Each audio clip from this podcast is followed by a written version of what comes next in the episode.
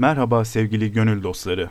Sadece şunu fark ettim. Bütün bölümleri merhaba arkadaşlar diye açıyorum ki bu da aslında e, anlaşılabilir. Zira arkamızı dayadığımız unsurlar müşterek ve yaklaşık olarak birbirini andıran unsurlarsa genel olarak hepimizi aynı arkayı paylaşan insanlar yapar herhalde. Ama işte bir değişiklik olsun diye biraz da mizahi bir unsur olarak gönül dostları olarak bu bölümü açmak istedim. Bu girizgahtan sonra bugün bir yolculuğa hazırlıklı olmanızı isteyeceğim sizden. Eğer siz de buna talipseniz elbette. Zira bugün Türkistan ülkesine gideceğiz. Neden peki böyle bir tabir kullanıyorum? Eğer bir önceki bölümü dinlediyseniz Divan-ı Lügatü Türk hakkındaydı. Bu da öyle olacak zaten.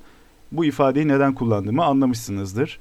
Divan-ı Lügatü Türk'ün son nüshasını keşfeden ve günümüze ulaşmasını sağlayan bir Osmanlı münevveri bir Osmanlı beyefendisi olan Ali Emiri Efendi bu kitabı Divan-ı Lügat-ı Türk'ü bu şekilde tarif ediyordu.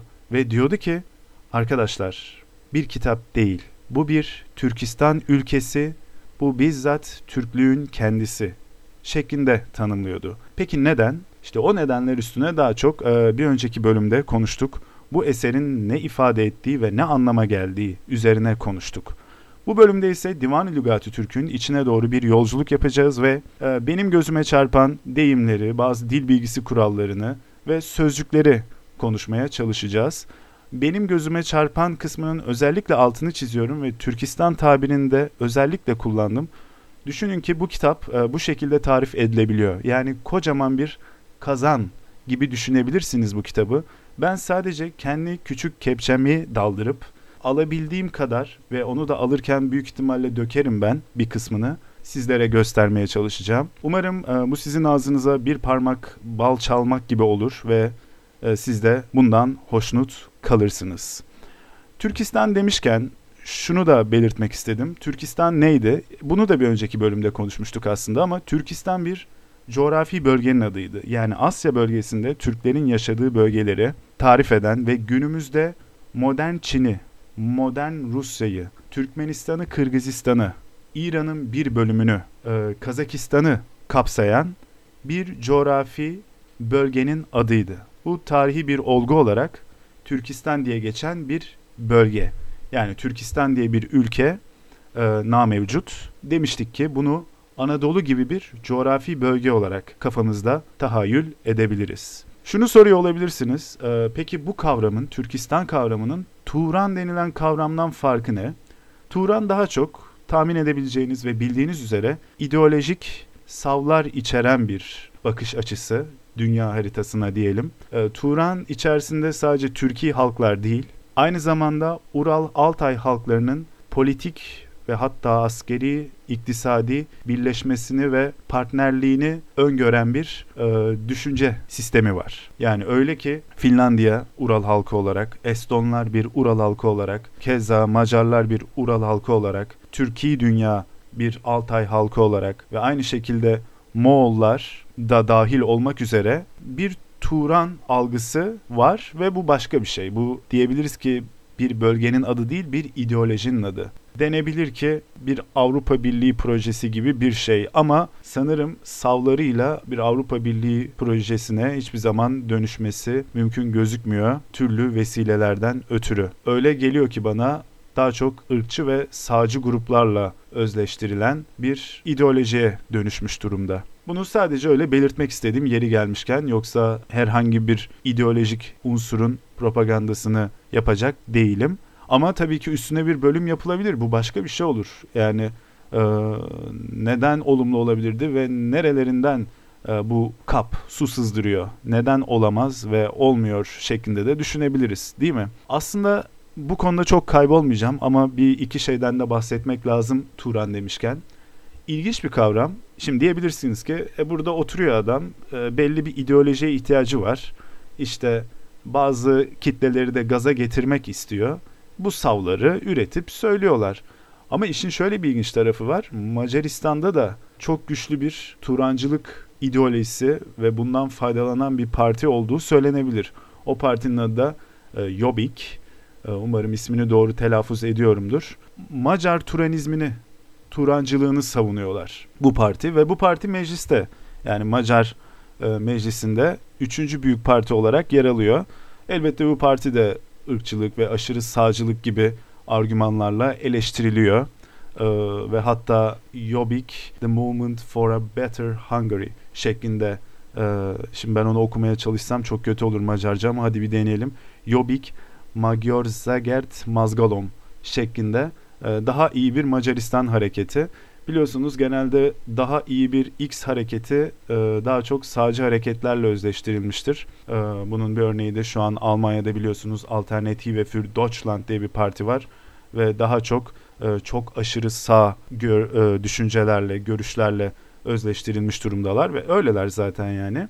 Ama ilginç olan şu, yani burada bir tenakuz da var, bir tezatlık da var gibi. Ama bir şekilde bu düşünceleri de savunabiliyorlar. Yani düşünsenize, e, Jobbik'in bu partinin savunduğu şeylerden bir tanesi koyu katoliklik. Çünkü bunu Macar halkının bir kültürel tarafı olarak kabul ediyorlar. Yani bunu dini bir şey olarak görmeyin. Bunu e, kültürel katoliklik olarak görün. Yani o kültürün, o tarihin bir parçası olarak görün. Bunu da savunuyorlar ama bir yandan e, gerçekten içer içinde partizan denebilecek işte Türkiye ile bir şekilde birleşmemiz lazım. E, biz zaten büyük Macaristan'ı kurabilirsek, Türkler de biraz Balkanlara sarkabilirse biz ortaklaşa olarak neredeyse ülkeleri birleştirebiliriz gibi savları olan bu şekilde buna yönelik düşünceleri olan insanlar var bu partide. Bu benim garibime gidiyor, bu benim ilgincime gidiyor. Bu yüzden bahsetmek istedim. Ee, çok içinde kaybolmak istemiyorum ama biliyorsunuz e, tek bir konudan da konuşmayı sadece sevmiyor. Yani bu bölümün adı Divan Lügatü Türk. O zaman bırak bu işleri Divan Lügatü Türk konuşalım diye e, lütfen bana dayatmayınız. Yok, çok istiyorsanız dayatabilirsiniz ama sadece böyle yan yollara sapmak hoşuma gidiyor. Yani Divan Lügati Türk'ten çıkıp biraz da Türkistan demişken, Turan demişken bu partiden de laf açsak ne olacak yani. Ve e, şeyden de bahsetmek istedim. Son olarak Turan demişken e, biliyorsunuz Süleyman the Magnificent yani e, Avrupa kendisini böyle bilir. Biz onu nasıl biliriz? Kanuni Sultan Süleyman olarak biliriz.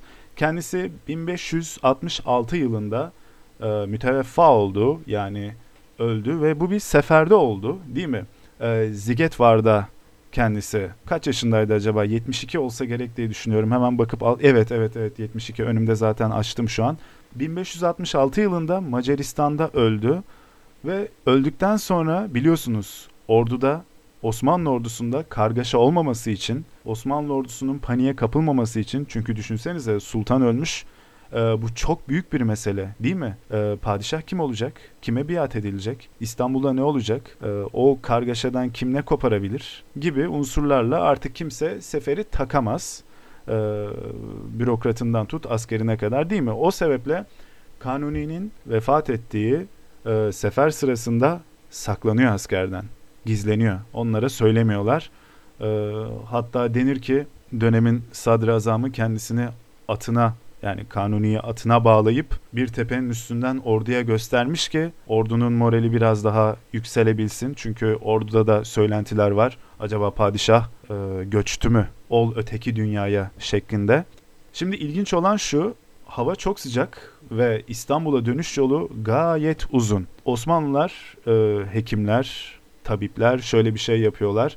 Kanuni Sultan Süleyman'ın bedenini açıyorlar ve içinden çürümeye meyyal, çürümeye eğilimli organları özellikle kalp ve diğer iç organlar tabii ki çıkarıyorlar ve öyle denir ki bir altın, bir altuni tabutun içerisinde Zigetvar'a gömüyorlar. Zigetvar'da gömüldükten sonra kendisine bir türbe de yapılıyor. Fakat Habsburg hanedanlığı Zigetvar'ı aldıktan sonra bu yapıyı yerle bir ediyor.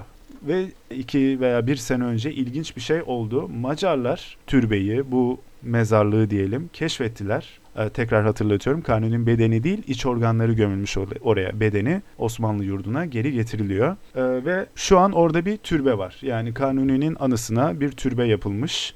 Ee, hatta Osmanlı pardon Türkiye Macaristan dostluk e, anlaşmaları yapılmış işte 500. yıl hatırına vesaire e, bu da onun bir nişanesi gibi olmuş diye şeyler okudum.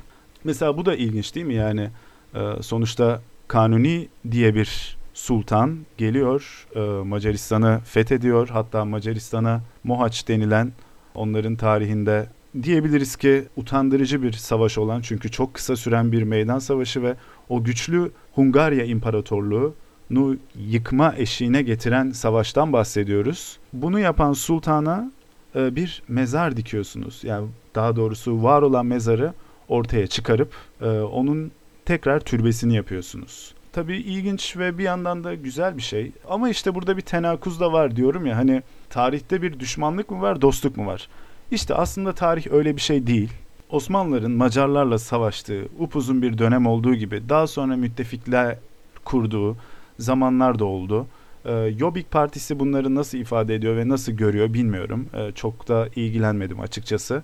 Fakat en azından tarihe saygı açısından bunu değerli buluyorum. Ki düşünün biz maalesef şu an hala şey insanlarla uğraşıyoruz. Sinop'taki filozof Diyojen'in heykelini, anıtını kaldırmak isteyen insanlarla uğraşıyoruz. Yani siz kimsiniz de e, bu heykelin, bu anıtın kaldırılmasını salık veriyorsunuz. Bu insan tarihe mal olmuş ve insan denilen canlının hikayesine mal olmuş bir insan ve adam Sinop'ta doğmuş yani. Sinop'ta doğmuş. İşte Yunan, Yunan olduğu için de e, az önce sesim çatallandı herhalde biraz sinirlene geldim. E, Yunan olduğu için de bunu buradan kaldırın. E, merhaba kendisi modern Yunan değildi. Kendisi Grek'ti. Anadolu'da doğmuştu. Sinop'ta doğmuştu. Eğer bu işlere çok meraklıysanız e, Sinop ismi de Grekçeden gelmektedir. Hadi onu da değiştirin. Artık ismini de ne yaparsanız yapın işte öz mandal yurdu falan gibi bir şey yaparsınız. Neden mandal dedim önümde bir adet mandal varmış küçük onu fark ettim ve e, bir çağrışımla o şekilde dedim. Yani genelde o isimlerde saçma verilir böyle tarihi ve kültürel unsurlarla gelmeyen bir anda birilerinin oturup yazmasıyla verilen isimler vardır ya o şekilde saçma sapan şeyler oluyor maalesef genellikle. Yani ben buna üzülüyorum. Zira bir insan medeniyeti olarak e, Diyojen'i sahiplenmek neden bu kadar zor? Divan Lügati Türk'ten çıkıp Diyojen'e geldiğimize göre ben artık rahatladım e, diyebiliriz. yani o konudan o konuya atlama konusunda ve artık Divan-ı Lügati Türk konusuna girmemizde bir sakınca yok benim için. Yani Türkistan ülkesine gidiyoruz. Ali Emiri Efendi'den bahsetmiştik ve aynı zamanda Kilisli Rıfat Bilge'den bahsetmiştik. O da önemli bir isim. Zira Ali Emiri Efendi'yi e, kitabı neşretmek, çoğaltmak bağlamında ikna eden de o. Çünkü Ali Emiri Efendi ona güveniyor e, türlü konularda. Kitabın ter, ilk tercümesini de o yapıyor. Onun da ismini bu anlamda anmak güzel oldu diye düşünüyorum.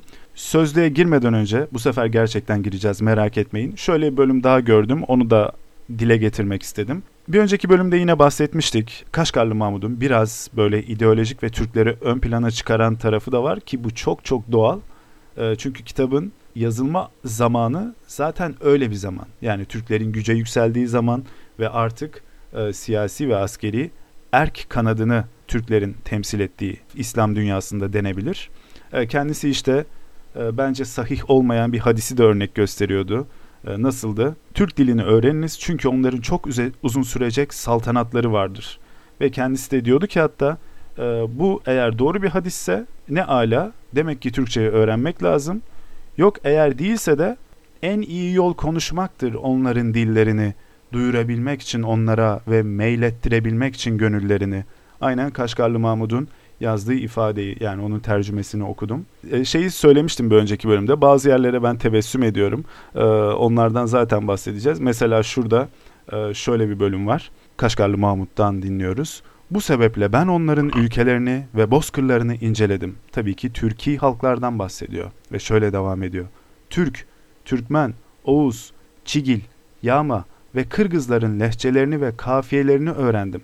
Zaten ben onların dilde en doğruyu bilenlerinden, anlatımda en açık olanlarından, akılca en yetkinlerinden, soyca en köklülerinden, mızrakta en iyi atıcılarındanım. Ee, Kaşgarlı Mahmut ne kadar mütevazı bir beymiş değil mi? Ve şöyle devam ediyor. Böylece her boyun dili bende en mükemmel şeklini buldu. Sonra bu kitabı en iyi şekilde düzenleyerek yazdım. Yüce Allah'ın yardımına sığınıp kitabımı Divan-ı Lügat-ı Türk yani Türk lehçelerinin divanı e, lugat burada lehçe olarak anlaşılabilir diye adlandırarak ortaya koydum. Sonsuza kadar anılsın ve ebedi bir hazine olsun diye. Şimdi burada şey de sizin tuhafınıza gelmesin. Yani Kaşgarlı Mahmut neden kendini böyle met etme ihtiyacı duysun? E şimdi o zaman ünvanlar yok değil mi? İşte e, gidip Harvard Üniversitesi'nden profesör ünvanı alamıyorsunuz. Öyleyse biraz kendinizi övmeniz görece normal. Hani çünkü kitabı alan, eline alan aristokrat veya halife diyelim ki e, şöyle düşünecek. Bu adam kim yani ben bunu niye okuyayım? O da kendisini biraz e, belki de pohpohlayarak bu kitabı oku. Zira ben Türklerin aralarında çok dolaştım. Onların dillerini öğrendim ve mesela mızrakta en iyi atıcılarındanım derken benim kolum çok kuvvetli ona göre yani gibi bir anlamda söylemiyor. Onların kültürlerini biliyorum ve onların kültürleri içerisinde belli bir saygı atfedilen e, unsurlara da haizim demeye getiriyor. Ve şöyle devam ediyor. Mukaddes Hazreti Peygamber ve imamların, Haşimi ve Abbasilerin soyundan Efendimiz, veli nimetimiz, müminlerin emiri, alemlerin Rabbinin halifesi, Ebil Kasım, Abdullah bin Muhammed, El Muktedi bi Emrillah'a ihtiramla. Şimdi bazıları bunu dönemin halifesi olarak yorumluyor, bazısı halifenin oğlu olarak yorumluyor ama bir önceki bölümde de konuştuğumuz gibi Arap dünyasındaki Abbasi aristokrasisi, bürokrasisi, halife ve halifenin çevresi için yazıldığını düşünebiliriz bu kitabın. Ve şöyle devam ediyor. Allah halifenin ömrünü daimi ve uzun bir izzet, bahtiyar ve huzurlu bir yaşayış içinde uzatsın. Şimdi bunları neden okuyorum? Yani e, bunları mı okuyacaksın diyebilirsiniz. Kitabın mahiyetini anlamak adına. E, çünkü şeyden bahsetmiştik. Bu kitap tüm böyle Arap dünyasına Türkçe öğretelim gayretiyle yazılmadı. Abbasi halifesinin artık hamisi Oğuzlardı ve Abbasi halifesine biraz da bunu dayatıyor yani. Ee, ben o şekilde algılıyorum diyebiliriz. Yani artık sen Türklerin himayesindesin. Ee, onların kültürünü öğrensen senin açından iyi olabilir sevgili halife şeklinde yorumlanabilir. Ve son olarak da şuraya okuyorum. Diyor ki her bir boydan örnek kökler aldım, türevlerini almadım. Onlardan çeşitli kelimeler dallanır budaklanır.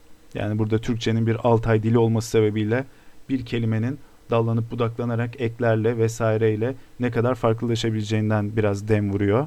Çünkü geniş olanı özetlemekten hikmetler doğar. Aralarına kendi şiirlerinden yani Türkiye şiirlerden tanıklar serpiştirdim. Bu şiirleri işlerini yaparken ve bir şey bildirmek istedikleri zaman söylerler. Bakın ne kadar önemli. Şiirleri meydanlarda toplanıp şiir yarışması şeklinde değil. Yani kültürel bir aktarım şeklinde bir atasözü gibi dillerde şiirler var ve bu şiirler o ulusun, o milletin bilincini oluşturuyor. Yani o şiiri duyuyorsunuz, ezberliyorsunuz, siz söylüyorsunuz. Sonra sizin çocuğunuz duyuyor, onun tor sizin torununuza söylüyor. Bu şekilde giden şiirler var. Bir anlamda atasözleri gibi düşünebilir bu şiirler değil mi? E, işlerini yaparken ve bir şey bildirmek istedikleri zaman söylerler. Aynı şekilde üzüntü ve sevinç anında kullandıkları hikmet mahiyetinde atasözleri yerleştirdim. En nihai olarak da şu bölümü okuyorum. Çaparkalılar yani Japonlardan bahsediyor. Uzak olduklarından ve Maçin'le aralarında büyük deniz El Bahriyal Azam bulunduğundan onların dili bilinmez. Çin ve Maçin halkının kendi dilleri vardır. Bununla beraber şehirde oturanları Türkçeyi iyi bilirler. Bizimle yazışmaları da Türk yazısıyladır. Dikkatinizi çekerim Türk yazısı ifadesini kullanıyor. Şimdi buraya dikkat. Uygurlarda katışıksız bir Türk diline sahiptir ve Kaşgarlı Mahmut bir Uygur. Bunun yanında kendi aralarında konuştukları ikinci bir dil vardır. Kitabın başında bahsettiğim 24 harften ibaret yazıları vardır. Uygur alfabesinden bahsediyor. Onu yazışmalarında kullanırlar. Uygurların Çin ile birlikte kullandıkları başka bir yazıları daha vardır. Onunla kutsal kitaplar ve resmi belgeler yazılır. Kültürlü olmayanlar bu yazıyı okuyamaz. Kültürlü olanlara ben şehirliler adını verdim. Göçebelerden, Çomulların kendilerine mahsus gizli bir dilleri vardır. Türkçeyi de bilirler. Aynı şekilde Kay, Yabaku, Tatar ve Basmalıların da her birinin kendilerine has bir dili vardır. Bunun yanında Türkçeyi de iyi bilirler. Şimdi belki sıkılmış olabilirsiniz. E, bunları niye okuyorsun diye bakıyor olabilirsiniz. E, zira ne kadar farklı Türk lehçesi, ne kadar farklı Türkiye unsur olduğunu göstermek için. Yani o zamanın Türk dünyası şimdi de öyle olmadığı gibi sadece Oğuz Türklerinden ibaret değil. Hiçbir zaman böyle olmadı. Zaten diyorum ya kitabın yazarı bizzat kendisi Uygur Türk'ü. O bir Oğuz değil. Kırgız, Kıpçak, Oğuz, Tohsi, Yama, Çigil, Ugrak, Çarukların ortak ve katıksız bir Türkçeleri vardır. Yemek ve Başkırtların dili bunlara yakındır. Rum'a yakın olan Bulgar, Suvar ve Peçeneklerin dili kelimelerin uçları aynı tarzda düşürülmüş bir Türkçedir. Biliyorsunuz burada bahsettiği Bulgarlar e, şu anki Slav Bulgarlar değil, e, onların ataları olarak kabul edebileceğimiz Türk Bulgarlar. E, Peçenekler de aynı şekilde Doğu Roma'nın Trakya bölgesi üstünde yer alan daha sonra Hristiyanlaşacak ve kimisi Anadolu'ya asker olarak yerleştirilecek bir Türkiye halk. Devam ediyor. Dillerin en hafifi Oğuzlarınkidir. En doğrusu Yagma ve Tohsılar ile ta Uygur şehirlerine kadar Etil, Yamar, Ertiş, Ila vadilerinde oturanlarınkidir. En fasihi ise Hakaniye, Karahanlı hanlarının ve onlarla münasebette olanlarınkidir. Yani Kaşgarlı Mahmut yine kendi taifesinden bahsediyor. Balasagunlular Soğutça ve Türkçe konuşurlar. Bu Soğutlar bir Doğu İrani kavmi. Ee, şimdiki Taciklerin ataları olarak düşünebilirsiniz isterseniz. Tırazlılar ve Beyza şehri halkı da böyledir. İspicap'tan Balasagun'a kadar uzanan bütün argu ülkelerinde halkın dilinde bozukluklar vardır. Kaşgar'ın Kençekçe konuşan köyleri vardır. Şehrin içi ise Hakaniye Türkçesi konuşur. Bu söylediklerimi tabii ki e, bir aman ezberleyin şeklinde bir malumat olarak okumadım. Sadece dediğim gibi şeyi göstermek istedim. O Türk dünyası ne kadar geniş ve ne kadar farklı unsurları barındırıyor. Yine bir önceki podcastta damak nesi diye bir sesten bahsetmiştim. Damak nesi İstanbul Türkçesinde bulunmayan bir sestir. Damak nesi N'nin neredeyse böyle K yaparmış gibi ağzınızla böyle damağınızı kullanarak çıkan bir N varyasyonudur. Ve bizim modern İstanbul Türkçesinde kullandığımız N diş N'sidir. Fark ederseniz N derken dişinizin önünden çıkar o ses. Dilinizi dişinizin arasına neredeyse sıkıştırırsınız ne dersiniz. Bunda ise dilinizi neredeyse damağınıza yaklaştırarak o şekilde konuşursunuz ve e, bunu da belki de en iyi duyabileceğiniz form e, haliyle Anadolu'nun içidir. Yani Selçuklu'dan yadigar belki de o lisandır. Zaten Divan-ı Lügati Türk'ü okuyunca şeyi de fark ediyorsunuz. E, İstanbul Türkçesi içerisinde yetişen bazı insanların o Anadolu'da konuşulan diyelim ki Türkçeyi belli bir oranda hor veya hakir veya bozuk veya tahrif veya tahrip edilmiş görme hali vardır ya. Aslında Selçuklu zamanından birisi dirilse ve gelse büyük ihtimalle Kayseri'de konuşan kişiyi çok çok daha iyi anlayacak. Ee, özellikle bu ses varyasyonlarından ötürü. Eğer şeye örnek sorarsanız damak neysiyle alakalı bir örnek ver. ben size şeyi söyleyebilirim. Metin Akpınar ve Zeki Alasya'nın Kayserili rollerini düşünürseniz o damak neyesini daha iyi gözünüzde canlandırabilirsiniz. Şöyle düşünün N harfinden sonra sanki böyle bir ufak bir G veya K harfi çıkıyormuş gibi. Örnek veriyorum.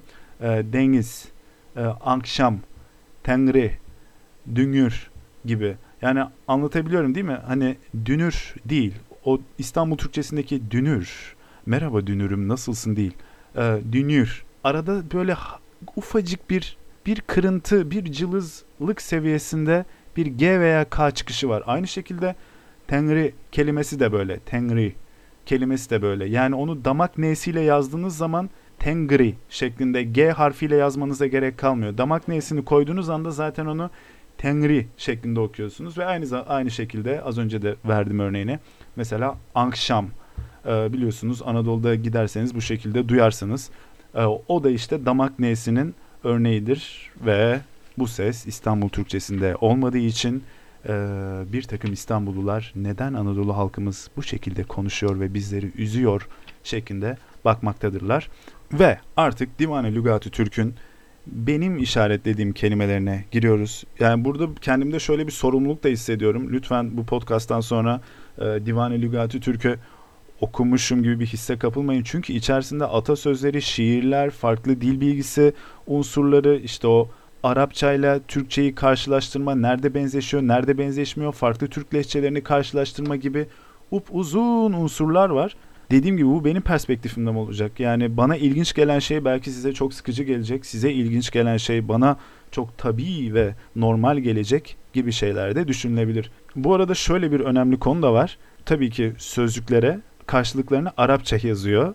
bu kitapta bir tercüme. Yani bazen aynı kelimenin aynı şekilde karşılığını okuyacağım size ve siz şey diye düşünebilirsiniz e, nasıl yani niye aynı şeyi yazmış ki karşısına. Hayır o Arabi lisan ile yazmıştı. Biz günümüz tercümesini mümkün mertebe okuyoruz e, ve tabii ki örnek cümleler de var ve bu çok önemli bir şey değil mi? O kelimeye dair örnek cümlelerin verilmesi Evet öyleyse başlayalım. Bir şey geldi aklıma ama ondan sonra düşündüm ki onu zaten podcastın içerisine koyarız. Orada bahsederiz. İlk kelime ot. Bu kelime ilaç anlamına geliyor. İlaç içtim anlamında ot içtim denir diyor. Burada biraz e, mütebessim bir girizgah yapmak istedim. Yani ot içtim dediğinizde Kaşgarlı Mahmut zamanına döndüğünüzde ben ilaç aldım demek istiyorsunuz. E, bu kelimeden tabip manasında otaçı kelimesi türemiştir diyor. Bu şekilde adlandırılmıştır diyor. Biliyorsunuz bu şekilde bir e, bir şifa market şeklinde bir şey de var zannedersem. E, ama aynı zamanda ot kelimesi yine Divan Lügat Türk'te bitki anlamına da geliyor. Mesela ot bitti anlamında ot öndü denir diyor. E, ve ot diyor bütün hayvan yemlerine verilen de isimdir aynı zamanda diyor. Bakın ondan sonra diyor ki ot diyor aynı zamanda zehir anlamına da gelir diyor. Bunu bu arada farklı sıralamalar halinde vermiş. Yani birinci anlamı budur, ikinci anlamı budur şeklinde yazmamış. Ot yazıyor, açıklıyor. Ot yazıyor, tekrar açıklıyor. Ot yazıyor, tekrar açıklıyor. Yani şeyi göstermek istiyor. Sesteş birden fazla bu şekilde kelimemiz var haberiniz olsun. Diyor ki ot zehir demektir. Avu yani değil mi? E, Yunus Emre şiirlerinde avu şeklinde geçer. Ve örnek cümlesi de şu. Bey anar ot birdi. Yani bakın hiç zor değil aslında. Bey anar anar o demek ve ona demek daha doğrusu. Ot, ve ot zaten zehirdi, birdi. Bu birdi, bu dudak harflerinin B, M e, gibi dönüşümü çok normal. Bey ona zehir verdi demeye getiriyor. Bey, bey ana ot verdi derken. Sonra devam ediyoruz. Us kelimesiyle karşılaşıyoruz. Bunu daha böyle bir modern bir kelime olarak beklersiniz değil mi? Ama hayır. Diyor ki Oğuzca'da hayrı ve şerri birbirinden ayırma yetisi. Ondan sonra şöyle bir kelimeye işaret koymuşum. Oş oş. Öküzün su içmesini teşvik için kullanılır. Diyeceksin ki bu kelimeyi neden verdin? Bu şekilde o kadar çok pastoral kelime var ki at kültürüne, hayvancılık kültürüne ilişkin. Bu ne anlama geliyor? Tabii ki kültürü de anlayabiliyorsunuz. Yani tür, bu kültür neyle uğraşıyor? Bu kültürün e, uzmanlık alanı ne? Şimdi diyebilirsiniz ki e, bunların çoğu göçebe değil mi? Tabii ki hayvancılıkla uğraşacaklar. Tabii ki şöyle böyle. Hiç de öyle değil. Yani göçebe olup e, hayvancılık da yapmayan halklar var bildiğiniz gibi özellikle e, Doğu Avrupa'da görülmüştür bunlar tarih boyunca. Yani öyle her göçebeye otomatik olarak hayvancı gözüyle bakılamaz. Bu bir kültür, bu bir e, meziyet meselesidir. Özellikle atçılık denilen e, sanat, o zanaat pek zordur. Hiç öyle kolay değildir değil mi? Ve at çok pahalı bir şeydir. E, atın o dönemden bahsedersek kaliteli atın ticareti de gerçekten e, çok önemli bir şeydir. Yani şehirde yaşayan adama da at lazım ama şehirde atı büyütemez, atı yetiştiremez. Yani e, tüm bu kültürel faktörleri de okuyabiliyorsunuz içerisinde. Sonra şuna işaret koymuşum. Ok yılan. Ok yılan nedir? Kendini insanların üzerine fırlatan yılanmış. E, buradan da Türklerin yaşadığı coğrafyadaki hayvanları mesela anlayabiliyorsunuz. Böyle bir yılan var ve ona ok yılan demişler. Ok gibi kendini fırlatan yılan. Peki ok sadece ok mu demek? Hayır ok ok anlamına geliyor bildiğimiz yaya takılıp atılan ok. Aynı zamanda evin orta direği anlamına da geliyor. Yani evin oku, evin direği manasında. Aynı zamanda ok araziyi ve evin kurulacağı yeri belirlemek üzere uygulanan kura anlamına da geliyor biliyorsunuz Dede Korkut hikayelerinde şey var. E, bey gelir tam olarak nereye kuracaklarını obaya şeyle karar verirler. Bir ok atılır. O ok nereye düşerse öyle karar verilir. Hatta şeyde vardı değil mi? Kahpe Bizans'ta vardı. Süper Gazi bir ok atıyordu ve e, kendi tebaasından birine isabet ediyordu. O sürekli oradan oraya yer değiştiriyordu ve şuraya kuracağız, buraya kuracağız şeklinde bir mizahı vardı. Bu mizahi unsurları şey olarak önemli görüyorum. Yani bakın e, orada bir kültürel bir şeye gönderme var ve bir şekilde aklınıza kalıyor orada mizahi bir unsur olduğu için. Yani o bir komik etkiyle o kültürel faktörü hatırlamış oluyoruz. Ondan sonra şunu işaret koymuşum ık. Ne bu ık? Soğuk su içilip üzerine ekmek yenildiği zaman göğüsten çıkan hıçkırık. Şimdi bu hıçkırık, e sen bizi hıçkırığı niye okuyorsun diyebilirsiniz. Şey benim dikkatimi çekti. Hıçkırığın ne zaman oluştuğuna dair neredeyse tıbbi bir çıkarım yapmış. Diyor ki soğuk su içersen üstüne de ekmek yersen böyle hamur işi bir şey tıkarsan midene o zaman bu hıçkırık denilen şey başlar ve örnek cümle olarak da Kaşgarlı Mahmut şöyle yazmış. Anı ık tuttu. Yani onu hıçkırık tuttu anlamında. Ee, bu da bence dikkate değer. Yani bir daha hıçkırık e, deneyebilirsiniz yani. İçin bakalım bir buz gibi su. Üstüne de ekmek gömün. Kaşgarlı Mahmut mu haklı yoksa modern tıp mı haklı görelim bakalım. Ee, bu kelime tabii çok bariz bir şekilde onoma tope olduğu belli. Yani e, yansıma bir kelime. Biliyorsunuz e, dil bilimsel olarak ona Fransızca kökenli onoma tope deniyor. Ee, biz bundan sonra direkt Türkçesi olan yansımayı diyebiliriz. Yani bir şeyi direkt doğada, tabiatta duyulduğu sesiyle anlatma. İşte ık gayet hıçkırık sesi olduğu belli yani. İm kelimesi. Neymiş bu im kelimesi? Çünkü biliyorsunuz modern Türkçemizde tekrar dirildi. Yer imi, imleme gibi ifadeler kullanmaya başladık ve gelin bakın ki bu kitap 11. yüzyıl e, bu kelime 11. yüzyılda yazılmış Divan Lügati Türk'te var. Demek ki bu kelime ya yaşamış ya diriltilmiş dil devrimi sırasında. İki grup karşılaştığı zaman birbirinden ayırt edilsin. Herkes kendi grubunu tanısın ve yanlışlıkla kendi grubundakilere saldırmasın diye Hakanların askerleri için belirlediği kuş, silah adı veya herhangi bir kelimeden ibaret parola. İki kişi geceleyin karşılaştığı zaman imi sorulur. Sorulan, soranın parolasını söylerse aynı grupta olduğu anlaşılır ve bırakılır. Parolanın dışında bir şey söylerse ona saldırır. Şu atasözünde geçer ama bakın burada e, niye saldırdığının altını çizelim. Geceleyin karşılaşma unsuru var. Yani gündüz vakti olan bir şey değil bu. Biliyorsunuz geceleyin ortalıkta dolaşmak o dönemde e, genellikle şerre ve kötü niyete ve casusluğa yorulmuştur. Ve sonra Kaşgarlı Mahmut şöyle devam ediyor. Şu atasözünde geçer. İm bilse er ölmez. Yani diyor ki eğer adam pa- parolayı bilirse parolayı bilen tarafından yanlışlıkla öldürülmez. Bu anlama geliyor bu atasözü. Ee, bu güncelliğini koruyan bir atasözü mü sizce? Yani bir er im bildiği vakitte ölmez mi? Bence hala koruyor. Ee, eğer belli paroları, parolaları, belli şifreleri cemiyette nasıl hangi minvalde imleyeceğinizi bilirseniz ölmekten kurtulabiliyorsunuz değil mi? Hem alegoriler yapmaya başladık Divane Lügat Türk'ten çıkarak. Ve devam ediyoruz. A sesi var. Ne diyor Kaşgarlı Mahmut? Şaşırma ifade eder diyor. A sesinin şaşırma olduğu bütün kültürlerde vakidir. Fakat şöyle bir şey var. Örnek cümlesi şu. Ol beni A kıldı. Yani o beni A kıldı. Yani o beni şaşırttı anlamında böyle bir cümle kullanılıyormuş. Ol beni A kıldı. İlginç. Öp öp diye bir ses var.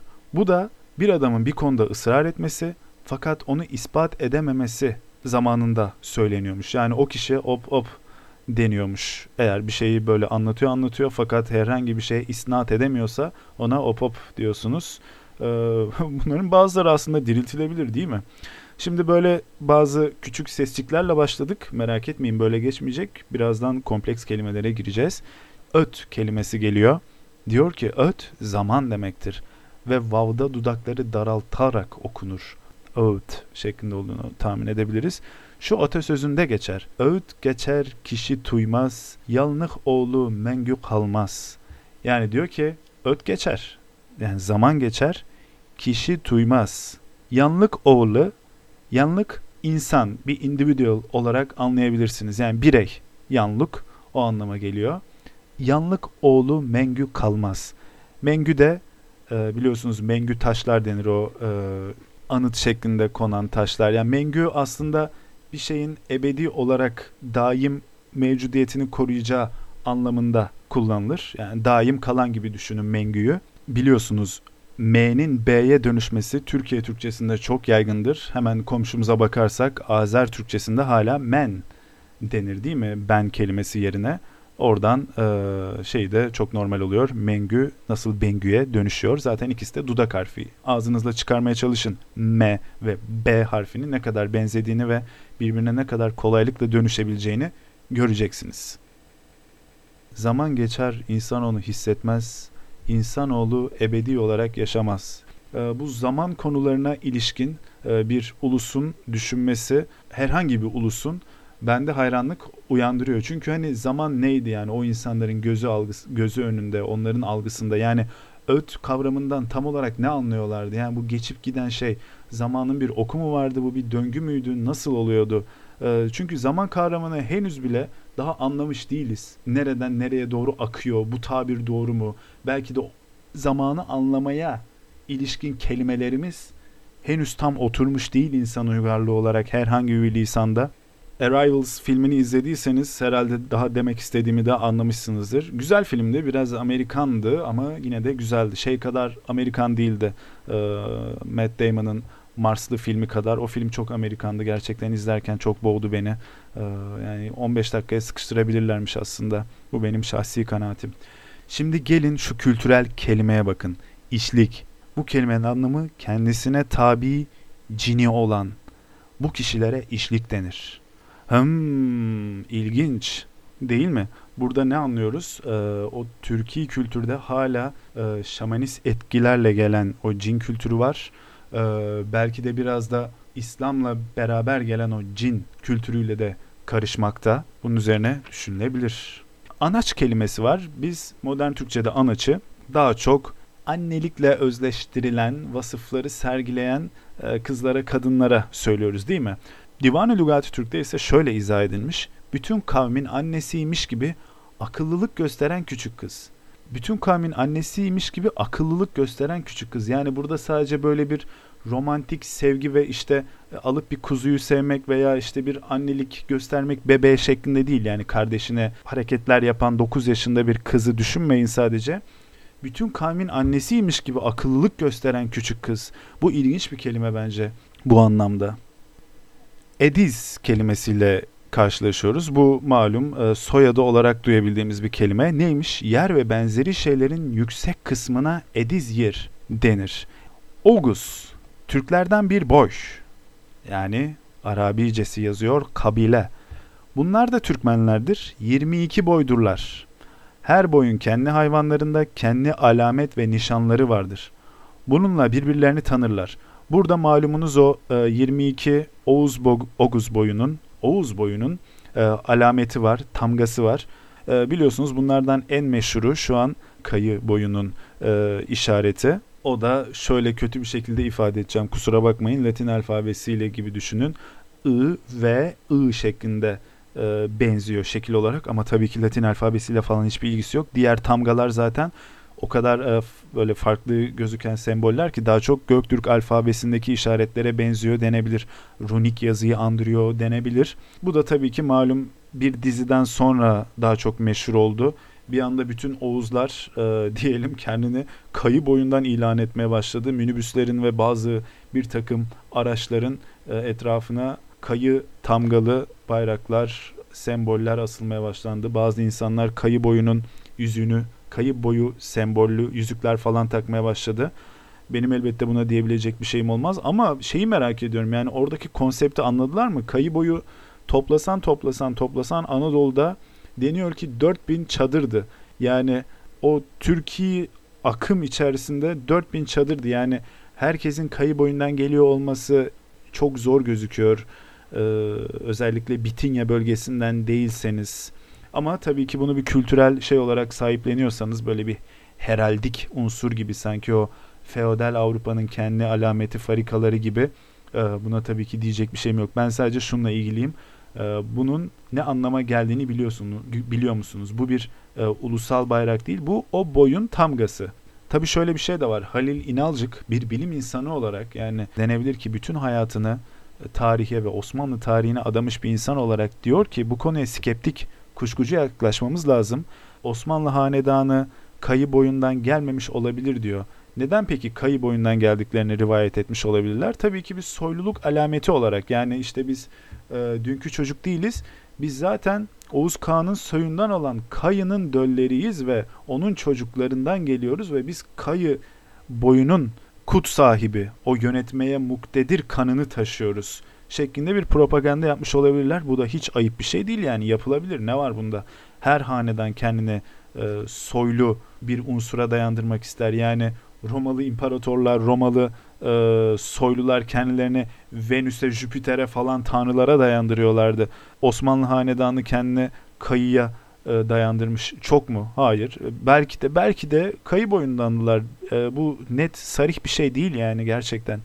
Çünkü o dönemin kaynaklarında böyle bir ifade görülmüyor. Daha sonra var yani benim bildiğim Halil İnalcık'ın ifade ettiği kadarıyla 15. 16. yüzyılın civarında bu bahis çıkmaya başlıyor ama artık emperya oturmaya başlamış ve artık e, bir soyluluk alametini de iyice koyarak ortaya otoritesini, gücünü ispat etmeye çalışması da çok normal. Ben burada bütün bu 22 boyun adını okuyacak değilim ama sadece şunu belirtmek istiyorum. İlk anlattığı Oğuz boyu Kınıklar. Neden Kınıklar? Çünkü Selçuklular, Selçuklu hanedanının kökü Kınık olduğu söylenir. Şimdi şeyi sorabilirsiniz. Yahu biz daha yakın dönem olan Osmanlı hanedanının kayı boyundan olduğundan şüpheliysek, yani olabilir ama şüphemiz varsa ilmi ve tarihi açıdan, gerçek tarih açısından diyelim. Nasıl oluyor da Selçuklu hanedanının kınık boyundan olduğunu biliyoruz?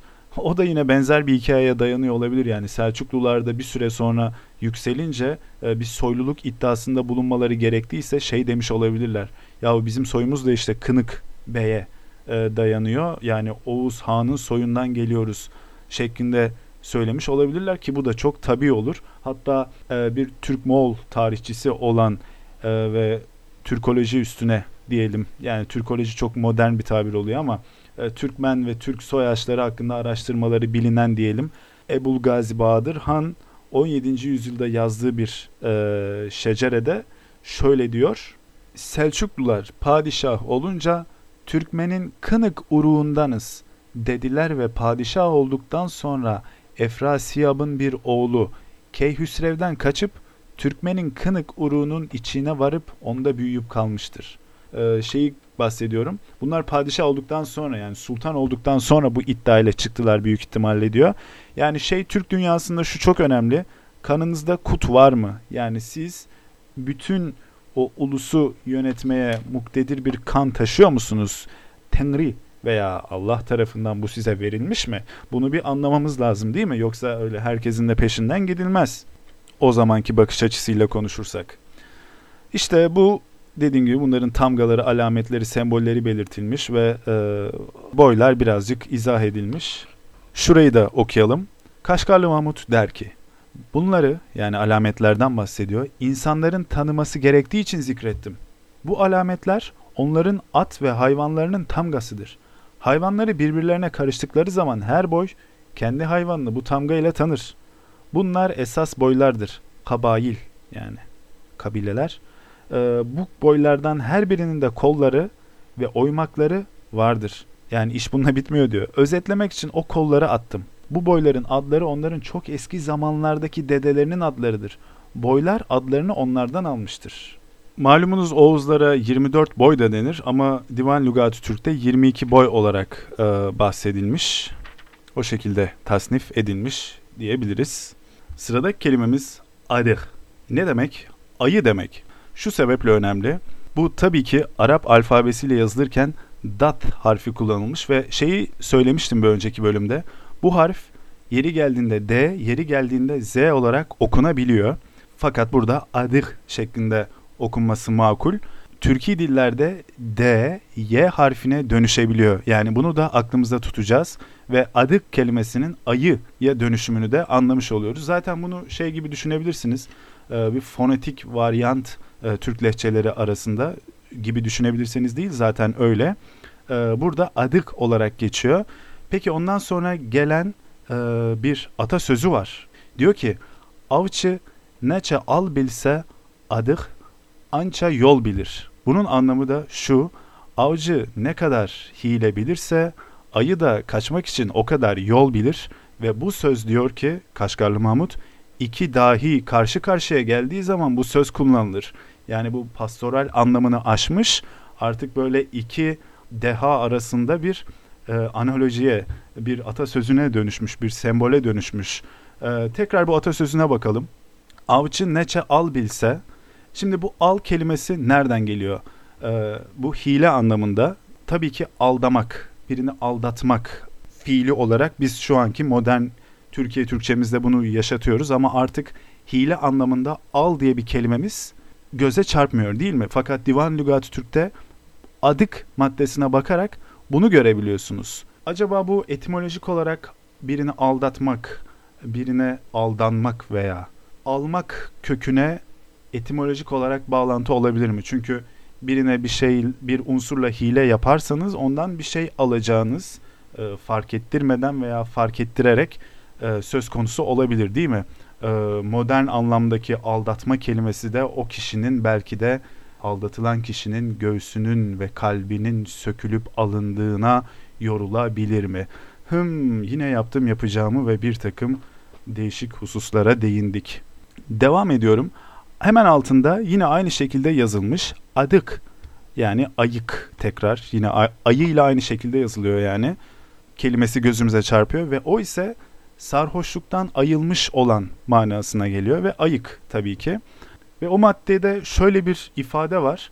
Hemen adık yani sarhoşluktan ayılmış olan maddesinde esrük adık. Biliyorsunuz esrik de sarhoş demektir. Sarhoş ayık anlamına gelir diyor. Acaba burada ne kastedilmiş olabilir? Yani ayık ama sarhoş gibi mi davranıyor yoksa sarhoş ama gayet bilinci yerinde anlamında mı kullanılmış? Bu düşünülebilir. Bu al kelimesinden bahsetmişken bir de Türk mitolojisinde alcı diye bir e, karakter gözümüze çarpıyor. Wiki'den okuyorum izahını. Eski Türklerde yeni doğum yapmış, lohusa kadınlara musallat olan al karısı denilen kötü ruhlar taşıyan mitolojik varlığı kovarak yeni doğum yapmış kadınları al basmasına karşı koruyan kişilere denirdi. Al karısı denilen bir varlık var. E, fakat bu karı kelimesi özünde Divan-ı Lügat-ı Türk'te mesela yaşlı, ihtiyar anlamında kullanılıyor. Yani kadın anlamında değil. Kadın anlamında ortaya çıkışı daha sonra ortaya çık- çıkıyor. Yani hani e, karım, eşim anlamındaki anlamı daha sonra ortaya çıkacak. E, bu da tabii ki çok normal bir inanç yani mitolojik olarak. Zira doğum hiç öyle kolay bir şey değildi. Hele ki eski zamanlarda birçok çocuk ve birçok e, Lohusa dönemindeki kadın e, o dönemde ölüyordu. Türlü hastalıklar ve tıbbi yetersizliklerden ötürü Lohusa malumunuz kadınların doğum yaptıktan sonraki takribi e, 40 günü, ilk 40 günü doğumun ardından. Şimdi ogul maddesine geliyoruz. Ne demek? Oğul demek. Fakat şöyle diyor, evlat olmayan çocuklara da oğul denir. Bu çocuk ne diyor anlamında? Bu ogul nedir denilir şeklinde ifade etmiş Kaşgarlı Mahmut. Bu kelime kuralsız olarak oglan şeklinde çokluk yapılır. Hem demek ki oğlan ilk ortaya çıktığında kuralsız olarak betimlemiş bunu Kaşgarlı Mahmut. Çoğul anlama da geliyormuş. E biliyorsunuz en an Farsçada çoğul ekidir. Acaba onunla mı ilişik yani bir erken e, Farsi etki mi söz konusu yoksa Türkçe'de böyle bir çokluk eki var mıydı ol vakitte? Bunun üzerine ayrıca düşünülebilir. Diyor ki aslında oğullar şeklinde çokluk yapılması gerekirdi. Oglan olarak değil. Bu adamlar için eren denmesi gibidir. Yani eren kelimesinin de aslında çoğul olarak erler anlamına geldiğini söylüyor ve bunların e, kuralsız olarak üretildiğini söylüyor Kaşgarlı Mahmut. Devam ediyoruz. Eid. E, burada yine D'nin Y'ye dönüşümü söz konusu. Zira E'yi gibi de okunabilir e, farklı Türkçe varyantlarında ve diyor ki imal edilen her şey, kumaş ve benzerleri kısaltıp Eid olarak da söylenebilir. Bu daha doğrudur. Burada neden bu maddeyi işaretledim? Çünkü İngilizce'de biliyorsunuz mal, mamul, üretilmiş olan güzel mala goods e, denebilir. Yani ticari mala goods denebiliyor. Yine good kökünden yani iyi kökünden. E, gördüğünüz üzere Türkçe'de de bu mantık varmış. Yani mal edilmiş, imal edilmiş o iyi unsura bakmışlar. Ha bu iyi bir şey, bu good, e, goods, aid e, şeklinde yaklaşım içerisine girmişler. Bazı konularda diller farklı da olsa aklın yolunun bir olduğunu göze çarptırıyor bu bize. Gelelim ebe maddesine. Diyor ki Oğuzca'da anne demektir. Hem demek ki bizim ebe olarak kullandığımız kelimenin orijinali e, daha doğrusu Divan-ı Lügat-ı Türk'teki formu direkt doğrudan anne anlamına geliyormuş Oğuzca'da. Daha sonra yavruyu doğuran hemşire gibi bir anlam kazanırken valide kelimesi de anne olarak yaygınlaşmış. Geldik Aydruk maddesine. Bu yine e, Arapçadaki, Arap alfabesindeki dat harfiyle yazılıyor. Fakat şunu son bir kez daha tekrar etmiş olalım. Bu harf farklı Türkiye lehçelerde e, Y olarak varyant gösterebiliyor. Yani ayruk olarak da düşünülebilir. Ve izah olarak şöyle yazmış Kaşgarlı Mahmut. Oğuz lehçesinde başka anlamında bir kelime. Türkler, Türklerden kastı Oğuz olmayan Türkiye unsurlar başka anlamında adın derler diyor. Bu aydruk, ayruk kelimesini nereden hatırlıyor olabilirsiniz? Yunus Emre'nin malumunuz dört kitabın manası nam bir ilahisi vardır ve e, içinde şöyle bir dörtlük geçer. Sen sana ne sanırsan ayruğa da onu san dört kitabın manası budur eğer var ise. Yani ne diyor sevgili Yunus Emre? Diyor ki sen kendin için ne istiyorsan yani sen sana ne sanırsan ayruğa da onu san. Başkaları için de onu iste diyor. Zira dört kitabın manası bu olsa gerek eğer öyle bir mana var ise diyor. Değil mi? Sonra şöyle bir madde görüyoruz. Agduk kişi. Bu neymiş? Araya katılan fakat kim olduğu bilinmeyen adam. Yani belki bir yerden bir yere göç esnasında aramıza girdi ama şöyle bakıyoruz ya bu adam kim ve nereden çıktı?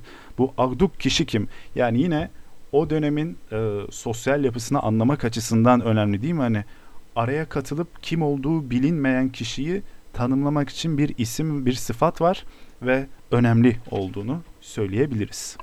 Divan Lügati Türk'te şu da gözünüze çarpabilir. Aynı kelimenin türevleriyle karşılaşabilirsiniz. Aynı atasözünü farklı kelimelerin izahatında görebilirsiniz. Az önce öt kelimesinden zaman mefhumundan bahsettik. Şimdi karşımıza ödlek çıkıyor. Yani bu da zaman manasında ve bunu çoğunlukla şeyden biliyoruz değil mi? O Alper Tunga'ya atfedilen ağıt vardır ya Alper Tunga öldü mü? ıssız acun kaldı mı? Ödlek öcün aldı mı şeklinde. Oradaki ödlek zamandır. Yani zaman mefhumu öcünü aldı mı? Burada aslında şöyle bir e, teşbih var. E, bir Hakan ki mitolojik bir Hakan öyle ki yüzyıllarca yaşadığı düşünülüyor. Özellikle o zamanın kültüründe büyük ihtimalle. Yani Kaşgarlı Mahmut'un bu şekilde ifade ettiğini biliyorum kitapta. Yüzyıllarca yaşadı ama en nihayetinde zaman denilen mefhum ondan bile öcünü aldı. Yani ona bile kıydı manasında. İçkin er. İçkin maddesi içkin er şeklinde bir örnekle açıklanıyor. Düşmanlardan gelip teslim olan ve emniyet altına alınan adam. İçkin er deniyormuş. Bunu işaret koymuşum benim ilgincime gitmiş. Erkek kelimesi var. Hayvanların erkeği demiş. Ee, horoz için erkek tagavu denir. Tagavu tavuğun bir varyantı. Tavuk kelimesinin farklı Türk lehçelerindeki. Horoz kelimesi malumunuz Farsçadır. Horos'tan gelir. E, hatta bunun da etimolojik kökü Hrostan yani bağırmak, çağırmak ne kadar makul. Zaten horoz hayvanını bağırmasıyla, çağırmasıyla biliriz. Öyle değil mi? Demek ki bir noktada erkek tagagu demek yerine horoz demek Türklerin de daha kolayına ve kolayına gelmiş, hoşuna gitmiş. Sonra şu dikkatimi çekmiş. Ayla kelimesi Oğuzca'da öyle anlamındadır. Öyle yap anlamında ayla kılgıl denir. Ee, bu ayla kelimesini bazen kendi aramızda nükteden bir şekilde kullanırız ya hani ha, öyle mi? Ayla canım şeklinde. Ha, ben de nasıl ortamlara takılıyorum, nasıl kişilerle takılıyorum. Ee, ama bu bana hep şey gibi gelmiştir. Yani içgüdüsel olarak o sesi bir şekilde çıkarmaya hacet mi duyuyoruz? Nedir yani? Hani bir şekilde o varyantın da olduğu içimize doğuyor belki de ha ne dersiniz? Dilimizin yapısından ötürü o şekilde de söylemek geliyor ağzımızın ucuna. Daha sonra ayaz kelimesine bir işaret koymuşum. Bu kölelere yüzlerinin temizliği göğe benzetilerek verilen isimdir demiş. Buradan köle kültürünün o dönemde tabii ki vaki olduğunu görüyoruz. Yani o zamanın bir gerçeğiydi değil mi? Sonra ordu kelimesine geliyoruz. Şimdi ordu ne? Ordu deyince günümüzdeki modern işte o askeri e, birliğin en bütünleyici, en kapsayıcı halini mi algılıyoruz? Hayır. Buradaki ordu beyin oturduğu şehir anlamında. Or zaten e, kent, şehir anlamına gelebiliyor değil mi? İşte mesela Orhan Gazi'nin adı nereden geliyor? O Or'un hanı. Orhan. Kent han yani şehrin hanı gibi düşünülebilir. Geldik öpke kelimesine.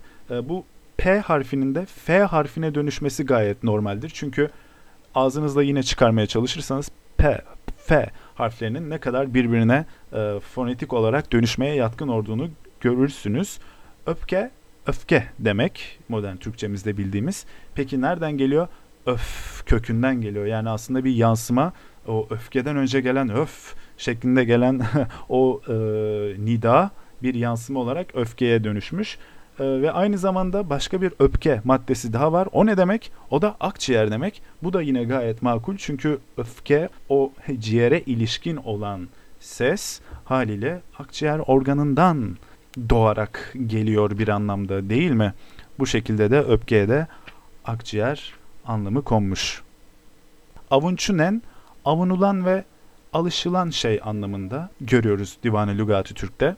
Sizin avunçu nenleriniz nedir diye bir soru yöneltelim Divan-ı Türk'ten çıkarak öyle mi?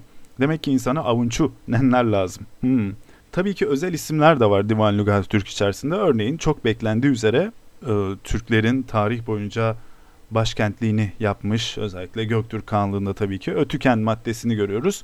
Uygur civarında Tatar bozkırlarındaki bir yerin adı şeklinde ifade etmiş. Bu Tatar bozkırlarından kastı acaba Moğollar mı? Çünkü biliyorsunuz şu anda bile Ötüken denilen coğrafya Moğolistan'ın elinde, e, modern Moğolistan'ın içerisinde ve e, Cengiz Han'ın dahi e, bu bölgeyi kendine başkent kıldığı bilinmekte. Yani bir siyasi erk noktası olarak bir kıymet atfedildiği vaki. Daha sonra isiglik maddesine geliyoruz. Sıcaklık anlamına geliyor. Yani bildiğimiz ısı köküyle bağlantılı. Altında bir isiglik maddesi daha var. Bu sevgi ve muhabbet anlamına geliyor. Yani gönül sıcaklığı gibi düşünülebilir. Örnek cümle olarak da gönül ısıklığı gerek şeklinde Kaşgarlı Mahmut bir not düşmüş. Yani kalpte sevginin ve sıcaklığın olması gerek şeklinde bir not düşmüş. Daha sonra abıtkan maddesine geliyoruz ve bu kendini soyutlayan insanlardan gibi bir manası var ve şöyle bir örnek cümle vermiş Kaşgarlı Mahmut. Ol er, ol özün kişiden abıtkan. Yani manası o insanlardan saklanma adeti olan bir adamdır. Burada şey ilginç gelmişti bana. O göçebe toplumda bile yani insanlarla sürekli iletişim içinde olduğunuz ve büyük ihtimalle bir otağda yaşadığınız yani illaki insanlarla sosyal ilişkilerinizin olduğu o dönemde bile demek ki müzevi sayılabilecek insanlar vardı. Yani o toplumda bile mücerretlik demek ki göze çarpıyordu ve bu kişilere de abıtgan deniyordu. Daha sonra okutgan maddesine geliyoruz. Biliyorsunuz bu gan eki e, bir potansiyeli anlatan bir ektir. Yani yapışkan dediğinizde yapışabilme potansiyelini tarif edersiniz. Kaygan dediğinizde dikkat et kaydırabilir seni ifade edersiniz. Yani illa kayacaksın değil, illa yapışacaksın değil ama bir potansiyeli var bu yönde dikkat et. Veya işte somurtkan. O da sürekli somurtmasa bile somurtmaya çok meyyal bir kişi şeklinde bir potansiyel ifade ediyor. Okut, okutkan ise şöyle bir izah ile betimlenmiş. Bu bitik ol kişini okutkan. Bitik, betik yani kitap demek biliyorsunuz. E, şu an modern Türkçe'de kullandığımız kitap kelimesi Türkiye Türkçesinde Arabi bir köktür. Hatta katip, e, mektep, mektup gibi kelimelerle bağlantılıdır. Tabii ki kütüphaneyle de öyle. Ee, ne anlama geliyor? Bu bitik ol kişini okutkan. Bu uzunluğundan dolayı sürekli insanı okutturan kitaptır anlamına geliyor. Mesela açurgan diye bir şey var. Yine aynı dil bilgisi yapısıyla. Bu aş, bu aş ol kişini açurgan. Yani bu çabuk hazmedilen ve çabuk acıktıran bir yemektir. Isırgan it ne demek? Çok ısıran köpek anlamına geliyor. Yani burada aslında bir dil bilgisi unsurundan bahsediyor bu ekleri kullanarak. Ben de bu şekilde ifade etmek istedim. Yani yoksa ısırganın e, ve okutganın ne anlama geldiğinizi büyük, büyük ihtimalle siz de çıkarabilirsiniz. Ama işte neden çıkarıyorsunuz? Çünkü o eki biliyorsunuz. O, o sona gelen eki biliyorsunuz.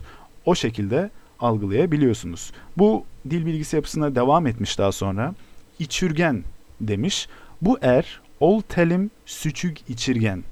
Bu adamın insana çok şarap içirme adeti vardır. Ee, bu şimdi Divan Lügati Türk boyunca göreceğimiz bir şey. Daha önceki bir bölümde de bahsetmiştim. O dönemdeki Türk kültürü e, belli unsurlar olmadan öyle kolay kolay düşünülemez ve tabii ki o savaşçı Alp göçebe kültürün bir parçası da denebilir ki içkiler. Ee, ve düşünün ki bu kitap Abbasi sarayına yazıldı Fakat hala şaraptan bahsedilebiliyor. Çünkü neden? E, kültürün parçası bir. E, ikincisi e, bu bir tabii bir gerçek yani eğer şarap içiliyorsa bundan bahsedilecek ve Divan Lügat-ı Türk'te defalarca bu unsura denk gelebilirsiniz.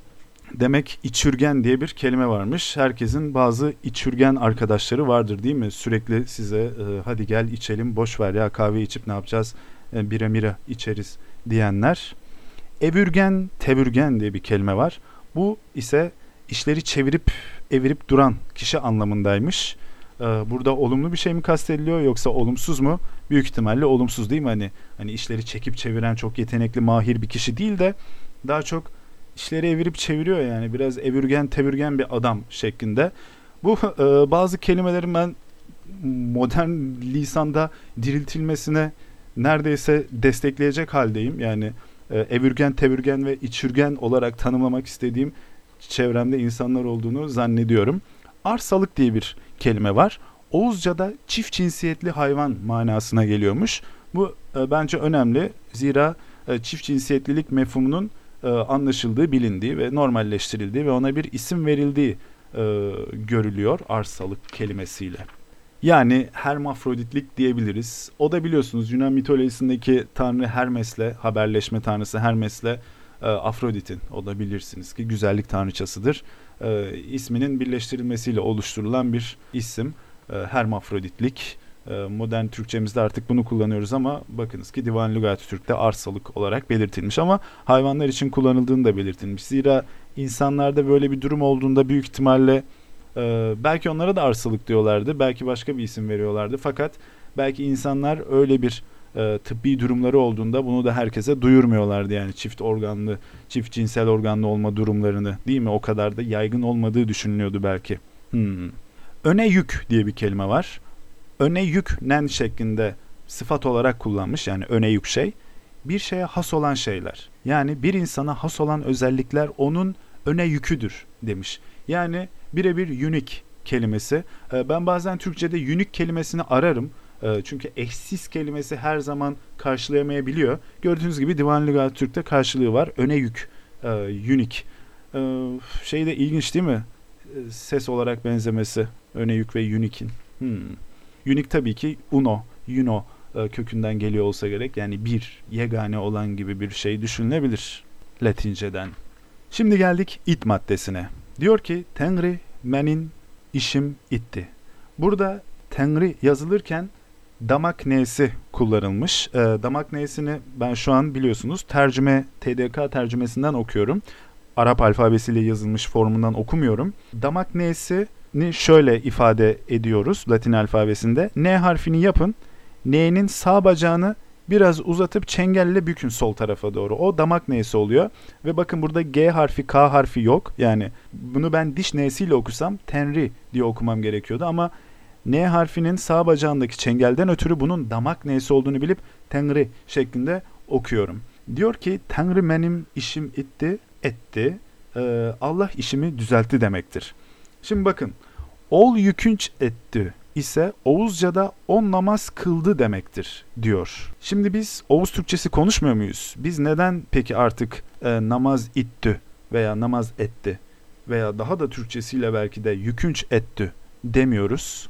Acaba yükünç kelimesinin biraz yük kelimesinden geliyor olması o zamanki Türkler için şu an o kadar da tercih edilmeyecek bir hal mi olmasına sebebiyet vermiş uzun vadede yani atıyorum e, din insanları İslam'ı tanıtırken belki de e, farklı coğrafyalarda farklı Türk halklarına e, şey demekten imtina mı etti? E, İslam şöyle bir dindir. İşte şöyle özellikleri vardır, şöyle beklentisi vardır sizden İslam ilahının ve e, günde beş kere de yükünç idabe, icap eder. E, öyle bir yükümlülüğünüz de var. Ona göre demektense e, Farsi kökten, e, Farsçadan gelen namaz kelimesini kullanmayı e, uzun vadede belki tercih etmişler. E, bunu bir önceki bölümlerde de söylemiştim. Biliyorsunuz Türkçedeki İslami kelimelerin çoğu Arapça kökenli değildir. Farsi kökenlidir. Zira Türkler İslam'la daha çok e, İslam'ın 300 yıl sonra aldığı formla, o şekille ve İran coğrafyası çevresinde tanışmışlardır. Ve bu sebeple de çok fazla kelime, çoğu kimsenin Arapça sandığı veya böyle diyelim ki orijinal Kur'an çıkışlı sandığı kelime aslında Farsçadan gelmektedir. Bilenler bilir hatta bu namaz kelimesi Sanskrit'teki namaste kelimesiyle aynı köke dayanır biliyorsunuz. Hintçe'de, Farsça'da bir Hint-Avrupa lisanıdır. Yani eğer bu konuda bir duyarlılığınız varsa ve Arabi formunu kullanacağım ben diyorsanız orijinalini ezanda duyarsınız. E, hayyalel salah şeklinde. Oradaki salah namazdır. Zaten hayya da işte haydi demektir. Haydi namaza şeklindedir. Şimdi bu maddeyi okumaya devam edelim. Oğuzca'da on namaz kıldı demektir. Ol yükünç itti. Oğuzlar iyi yaptıkları her şey için ittü derler yani etmek.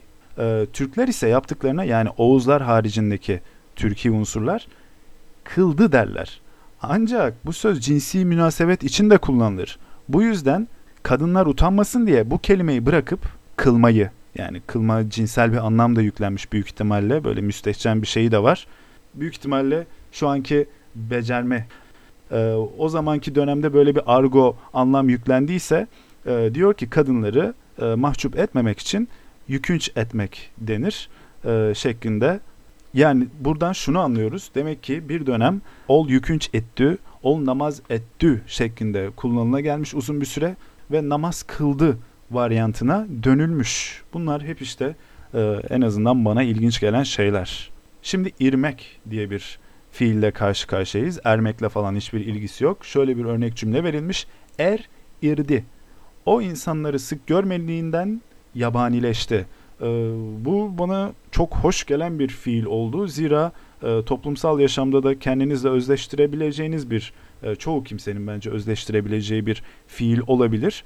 E, o insanları sık görmediğinden yabanileşti ve buna direkt bir fiil atanmış. Yani er irdi. Ya o da bugünlerde çok irdi fark ettiniz mi? E, kendine böyle bir münzevi hayat kurdu ve iyice yabanileşti anlamında kullanılıyor. Güzel.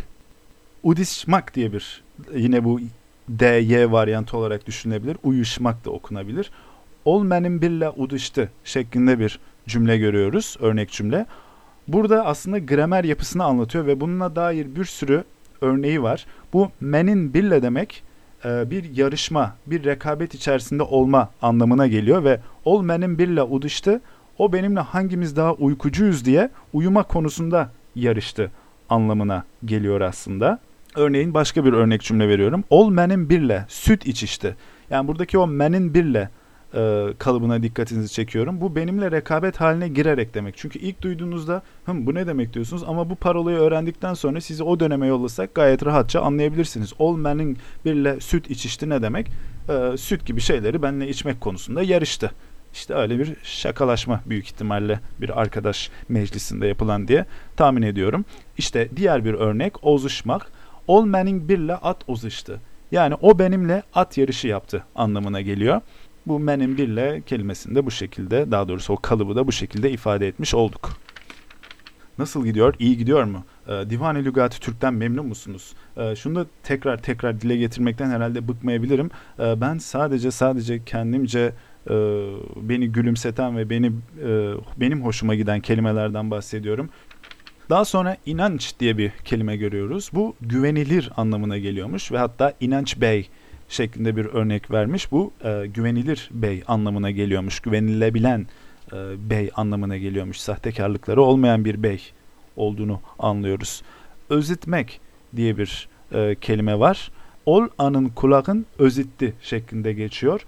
Çok konuştuğu için onu duymasını ağırlaştırdı ve sağırlaştırdı anlamına geliyormuş. E, yani sağırlaştırmak daha doğrusu özitmek. Bir şeyin e, işleyişini, niteliğini bozmak anlamına geliyor. Zira bir sonraki örnekte yine özit maddesine denk geliyoruz ve sirke küpünü özitti şeklinde bir cümle var. Bu sirke ekşiliğinden dolayı küpünü deldi. Yani küpünü bozdu manasına geliyormuş. Demek ki bir şeyi bozmaya özütmek deniyor.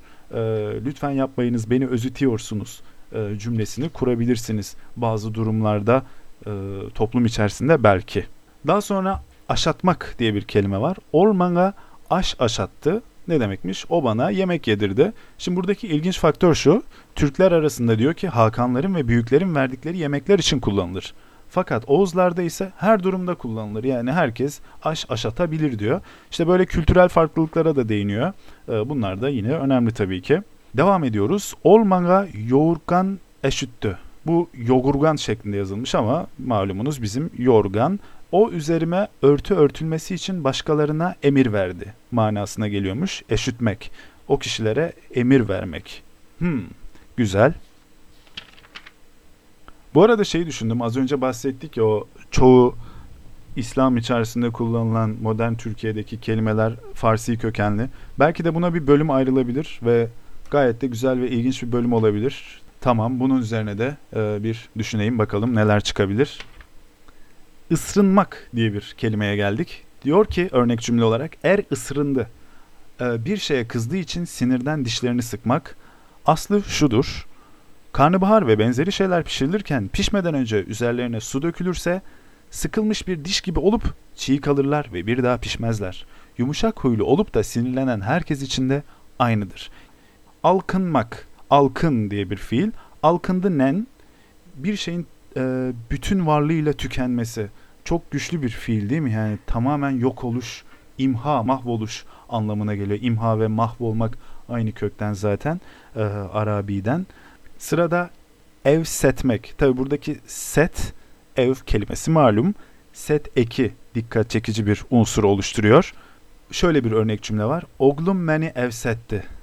Diyor ki oğlum bana evimi arzulattı ve özletti. Hem duygulandırıcı bir örnek olmuş sevgili Kaşgarlı Mahmut. Tekrar imden bahsetmiştik. İmletmek diye bir fiile geri dönmüş. Men anı imlettim. Anlamı da şuymuş. El veya göz kırpmasıyla ona işaret edilmesi için emir verdim. Uyalmak diye bir fiil var. Ol mendin uyaldı. Ee, anlamı da şuymuş. Bir işte benden utandı ve onu yaparken çekindi. Bu fiili de özellikle şundan belirtmek istedim.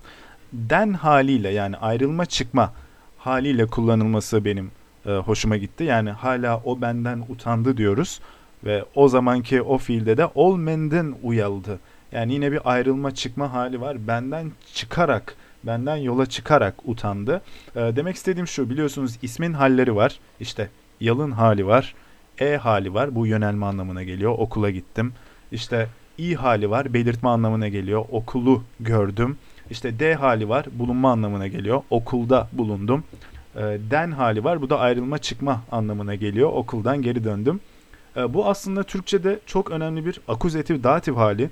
Fakat çoğu sözlük sanki bunu göstermiyor. Bu neden önemli? Özellikle Türkçeyi yabancı dil olarak öğrenen insanlar için önemli. Yani mesela ayrımına varmak açısından hani birine sarılıyor muyuz yoksa birini sarılıyor muyuz? Yani o yönelme halim oluyor, belirtme halim oluyor. Bu şu an size e, ana diliniz Türkçe olarak tuhaf, saçma ve konuşması saçma bir şey gelmiş olabilir. Almanca öğrenmeye çalışırsanız oradaki akuzatif ve datif hallerinde şeyi sorgulayacaksınız. Yahu bu Almanlar niye böyle yapmış? Bazı fiiller akuzatif kullanılıyor, bazıları datif kullanılıyor. Bazıları hem akuzatif hem datif olabiliyor. Çeşitlilik gösteriyor. Aynısı Türkçe de var. Sadece olay şu ki siz o dilin içerisinde büyüdüğünüz zaman bunları çoğunlukla fark etmiyorsunuz. Otomatik bir süreç, otomatik portakal olarak öğreniyorsunuz. Bu Türkçenin öğretilmesiyle alakalı çok önemli bir şey yabancı insanlara. Bunun üzerine daha fazla kaliteli sözlükler çıkarılabilir düş diye düşünüyorum. E, internetteki bazı yabancılar için hazırlanmış sözlüklerde ne mutlu ki var. E, yönelme haliyle mi, belirtme haliyle mi kullanılacağı belirtiliyor. Mesela bazı notlar almışım kendime. E, işte birini sevmek mi, birine sevmek mi? Çünkü bakın birine aşık oluyorsunuz, birini aşık olamıyorsunuz. Birine aşık olabiliyorsunuz. Bir yönelme eki var ama birine sevemiyorsunuz. Birini sevebiliyorsunuz. Orada da belirtme hali var. Yani bu fiillerin doğasıyla alakalı bir şey. Ve şimdi gelin bakın nefrete bakın. Birini nefret edemiyorsunuz. Birine de nefret edemiyorsunuz. Birine nefret duyabiliyorsunuz. Ama birinden nefret ediyorsunuz. Ondan çıkarak o ayrılan şey sizde e, nefret duygusu uyandırıyor. İşte mesela şey gibi varyantlar da olabiliyor. E, bana vurdun dersem ne anlama geliyor? Bana işte ya bir cisimle ya da elinle melinle vurdun. Ee, beni vurdun dersem ise ya mecazi olarak beni yaraladın diyorum ya da gerçekten beni bir şeyle bir cisimle falan vurdun demek istiyorum. Yani aynı fiil hem akuzatif hem de datif yani hem yönelme hem belirtme şekliyle kullanılabiliyor ve inanın bana e, ana dili Türkçe olmayan insanlar için bu e, büyük bir kaos, büyük bir karmaşa oluşturabiliyor. Mesela bir şeye değinebiliyoruz ama bir şeyden bahsediyoruz. bir şeyden konuşabiliyoruz, bir şeyden bahsedebiliyoruz ama bir şeyden değinemiyoruz. Bir şeye değinebiliyoruz konu olarak. Ha bir de mesela son bir örnek olarak artık uzatmadan bu akuzatif datif hali çünkü çok önemli. Ee, biz Türkçe'de bunu yok sanıyoruz. Ee, yani daha doğrusu dil bilgisiyle çok ilişik olmayan insanlar örneğin Almancayı ilk öğrendiklerinde yahu bu dilde neden böyle şeyler var ya diye e, üzülürler. Fakat senin ana dilinde zaten çok güçlü bir şekilde var. Sadece fark etmiyorsun e, demek istiyorum o kişilere. Örneğin mesela kast etmek fiili hem akuzatif hem datif. Çünkü şey derseniz neyi kastediyorsun anlamadım ya. Böyle imalı imalı. Sen ne kastediyorsun ya e, diye cümleler duyabilirsiniz mesela değil mi? Ama bir de şey vardır. Canına kastetmek. Biri belirtme hali, diğeri yönelme hali. Tekrar dedikten sonra bu arada zamana bakıyorum. Hayli olmuş gibi gözüküyor. Bu bölümü de galiba bölsek iyi olacak. Aslında daha iyi oldu. Yani böyle Divan Lügatü Türkiye bir bölüm ayırıp onu patır patır geçmektense veya önüme alıp işaretler koyduğum fiilleri bu da bu, şu da şu, ha böyle falan diye okuyup hem sizi hem kendimi sıkmaktansa oradan oraya zıplayarak yapılan muhabbetler benim daha çok hoşuma gidiyor. Umarım siz de o şekilde algılıyorsunuzdur. Yani bu podcast'ı o şekilde yapmak istiyorum. Yoksa e, siz de bu kitabı TDK'dan 20 liraya temin edip okuyabilirsiniz. Ama burada başka bir e, muhabbet oluşturmaya çalışıyorsak, başka bir ısıklık oluşturun, könül ısıklığı oluşturmaya çalışıyorsak bana böylesi daha hoş geliyor. Öyleyse bu bölümü burada kapayabiliriz ve bir sonraki bölümde yine kaldığımız yerden devam edebiliriz diye düşünüyorum. Son olarak aklıma şey geldi. Macaristan emperyasından bahsettik ya bölümün en başında. O benim aklımda deminden beri dönüp duruyor da işte çıkmayı bekliyordu aslında. Macaristan emperyası, imparatorluğu, krallığı dendiğinde tarihte aklınıza ne geliyor? Şu anki Macaristan mı geliyor? Eğer öyleyse hiç öyle değil. Bunu belirtmek lazım. Macaristan krallığı çok güçlü, çok azılı bir krallıktı ve toprakları günümüz modern Macaristanlı haliyle çok fazla aşıyordu. Modern Macaristan içindeydi. Slovakya içindeydi. Transilvanya içindeydi. Yani şu an günümüz modern Romanya'sında biliyorsunuz işte malum şeyle özleştirilen vampir hikayeleriyle. Onun dışında Ukrayna'nın bir bölümü içindeydi. Sırbistan'ın bir bölümü içindeydi. Avusturya'nın bir bölümü içindeydi ve Hırvatistan'ı da içine almıştı. Bu ne anlama geliyor? Denize de açılabiliyordu. Bunun üzerine düşünmek lazım. Yani Macaristan İmparatorluğu dendiğinde sakın şimdiki o içeri kapanmış Macaristan'ı düşünmeyin. Biliyorsunuz zaten ilk başta baş, bahsettiğimiz Jobbik denilen partinin argümanlarından biri de aslında e, neredeyse Ser anlaşması gibi bir anlaşmanın onlara dayatıldığını ve onların kaderinde e, belki de bir Atatürk çıkmadığı için kabul etmek zorunda kaldıklarına inanıyorlar. Bunu neden bu şekilde ifade ettim? Yani biliyorsunuz bazı insanlar tarihteki olay ve vakaların tek bir kişiye bağlanmasını eleştirirler. Hani unsurların olacağı vardır ve bir kişi çıkıp o unsuru devreye alır ama o çıkmasa başkası çıkacaktı denebilir ama e, biliyorsunuz o dönemki İttihat ve Terakki yönetiminin ne kadar hayalperest olduğu malum. Yani İzmir işgal edilirken e, Afganistan'ı nasıl kurtarırız şeklinde e, düşünen e, bir taifeden söz ediyoruz. Yani onları da burada yerin dibine sokmak maksadıyla söylemiyorum. Yani onların da öyle görünüyor ki niyetleri iyi olabilirmiş. Bunun üzerine ayrıca okumalar yapmak ve onun üzerine belki ayrı bir bölüm yapmak lazım. Fakat hiç realist değillermiş. Yani önemli olan tarihte hem idealist hem de realist e, o insanın etrafında belki toplanabilmektir. Yani e, tarihi bu şekilde yapılandıran, değiştiren insanlar olduğunu da e, zannedersem kabullenmek lazım değil mi bir hakikat olarak. E, işte Macar milliyetçileri arasında da böyle bir görüş var. Yani ben burada bir e, subjektif görüşümü değil, objektif olarak Macar milliyetçilerinin, sağcılarının e, nasıl bir görüşle onlara dayatılan Ser anlaşmasına yani Macaristan'ın hemen hemen yüzde yetmiş yani Macar krallığı denilen şeyin yüzde yetmişini belki de kaybettikleri e, eğer o tarihi krallığın haritasından bahsedecek olursak ve günümüz modern Macaristan'ına tırnak içerisinde sıkışıp kaldıklarını düşünüyorlar. Onlara uygulanan Serv Anlaşması'yla gerçekten e, onlara da denebilir ki bir Serv Anlaşması uygulanmıştır Trianon Anlaşması'yla ama e, belki de eşyanın tabiatı mı buydu? Yani zira o bir krallıktı, bir emperyaydı ve e, içinden düşünün ki e, bambaşka ülkeler çıktı. İşte bir kısmı Çekoslovakya, bir kısmı Romanya, bir kısmı Yugoslavya'ya dağıtıldı o toprakların ve fark e, Çeklerin veya Slovakların hiçbir zaman devleti olmamıştı. 20. yüzyılda e, devletleşmişlerdir vesaire vesaire. Nereden nereye geldik? Benim bunu anlatmamdaki gayem şuydu. Dediğim gibi aklımda yer etmişti. Hani e, Macaristan Krallığı dendiğinde tarihte aklınıza çok ama çok güçlü ve kuvvetli özellikle onların kara kartallar denilen bir ordu disiplini olduğunu bilmeniz lazım ve bu Avrupa'daki e, Yeniçeriler dışında tek daimi ordu olduğunu bilmeniz lazım. Çok güçlü bir krallıktan bahsediyoruz. E, bunu unutmamak lazım. Bunu niye böyle anlattım şimdi? E, biliyorsunuz aşırı sağcı partiler e, tarihten yola çıkarak da beslenerek unsurlarını dile getirirler ve e, bu onlara dayatılan Serv Anlaşması'nı kabul etmiş olmaları e, bu Macar milliyetçilerin de işte bir ne diyelim böyle bir sancıya sebebiyet veriyor. Hmm, argümanlarını da tekrar o büyük Macaristan ideasına da dayandırabiliyorlar. En baştan bahsettiğim gibi şey iddiaları var. Ee, biz o Macar Krallığı dönemine geri dönebilirsek e, Türkler de Balkanlara biraz çıkarsa böyle bir Turan şeyi sağlanır falan. Ama tabii ki çok ütopik yani ve e, aslına bakarsanız bana göre biraz da gereksiz yani hani şimdi Çekoslovakya'yı, e, Slovakya'yı, Slovenya'yı, Hırvatistan'ı neden Macarlar yönetsin? Kim nasıl mutlu oluyorsa veya hayırlı oluyorsa diyelim o şekilde yönetilsin. Sonlara doğru artık biraz konuyu iyice dağıtmış oldum. Öyleyse bu bölümü dinlediğiniz için teşekkür ediyorum. Bir sonraki bölümde Türkistan ülkesine olan yolculuğumuza devam edeceğiz. Esen kalın, hoşça kalın, görüşmek üzere.